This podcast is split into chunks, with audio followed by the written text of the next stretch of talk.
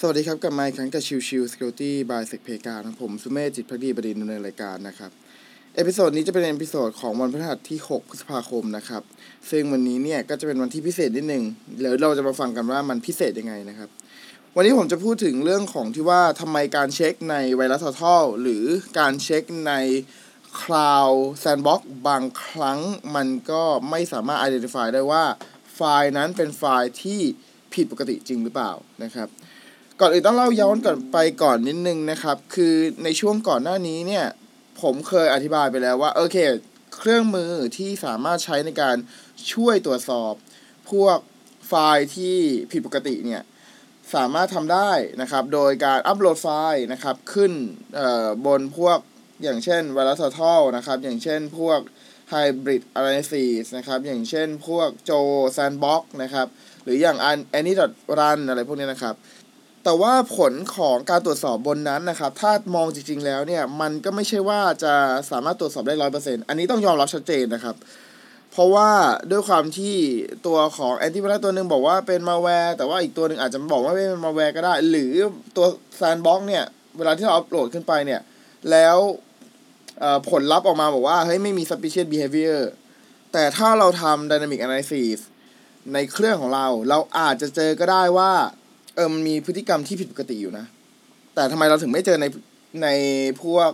Cloud Sandbox หรือว่าพวก Antivirus ล่ะอ่าขออภัยบนอย่าง VirusTotal ล่ะนะครับวันนี้ก็จะมาคุยตรงนั้นแหละนะครับจริงๆแล้วเนี่ยวิธีการหลบเลี่ยงหรือพยายามลด ratio ให้ detection ratio บนพวกแพลตฟอร์มต่างๆพวกนี้น้อยลงนะครับมันสามารถทำได้หลายวิธีนะครับวิธีหนึ่งแน่ๆก็คือเรื่องของ obfuscation นะครับคือการทำ obfuscation ก็คือการแปลงตัวของโค้ดให้เป็นพิเศษให้มั่วๆให้เอ่อเป็นแพทเทิร์นพิเศษอะไรเงี้ยที่ทำให้ไม่สามารถตรวจจับได้ซึ่งอันเนี้ย obfuscation ผมเคยพูดไปแล้วในช่วงหลายๆอาทิตย์ก่อนหน้านี้ถ้าใครสนใจลองไปหา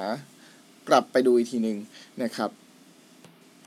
ในส่วนต่อมาอีกอันนึงเนี่ยก็คือเรื่องของการ bypass การ detection โดยที่ตรวจสอบกันว่าเมื่อมาแวร์มารันเสร็จเนี่ยมันตรวจสอบกันเลยว่าเอ้ยอันเนี้ยเป็น วี เอ็ม แวร์ ไหมเอ้ยอันนี้เป็น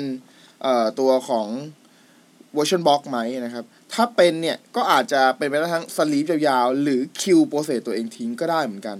นะครับเพื่อจะให้ไม่มีการทำ activity ใดๆที่เป็นผิดปกติในขณะที่อยู่ในเครื่อง วี เอ็ม เหล่านั้นนั่นเองนะครับคือมาแวร์พวกเนี้ยมันก็พยายามจะแบบตัวจับแหละว่าเฮ้ยไอเครื่องเนี้ยที่เรารันอยู่มันเป็นเป็น วี เอ็ม หรือเปล่ากลัวจะถูกกันอะไรอ่ะกลัวจะถูกไปวิเคราะห์ก็เลยแบบพยายามจะไม่ทำอะไรในเครื่องเหล่านั้นนะครับอีกวิธีหนึ่งนะครับที่จะเป็นลักษณะของการตรวจสอบของตัวมาแวร์นะครับก็คือมันจะพยายามสร้างคอนเนคชันไปยังเว็บไซต์ภายนอกผ่านเครือข่ายทอนะครับว่าทำได้ไหมนะครับซึ่งถ้าสมมุติว่าทำได้อ่ะก็แสดงว่าตัวเครื่องนั้นเนี่ยมีเน็ตเวิร์กดีแล้วอ่ะก็จะ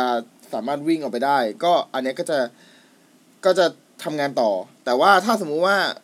คิดว่าเครื่องนั้นเนี่ยมันถูกตัดเน็ตเวิร์กไว้หรืออะไรเงี้ยมันก็จะหยุดรันก็เป็นไปได้เหมือนกันนะครับ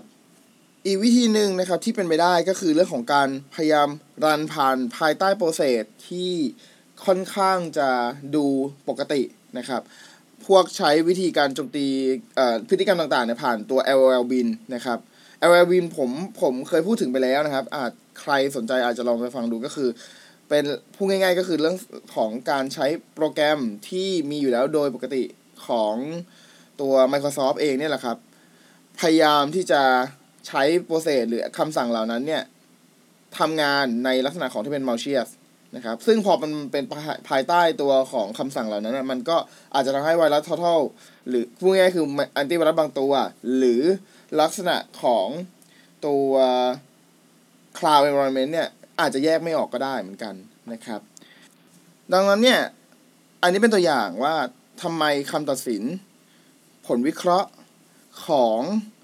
ระบบบางระบบจึงไม่สามารถไปใช้กับ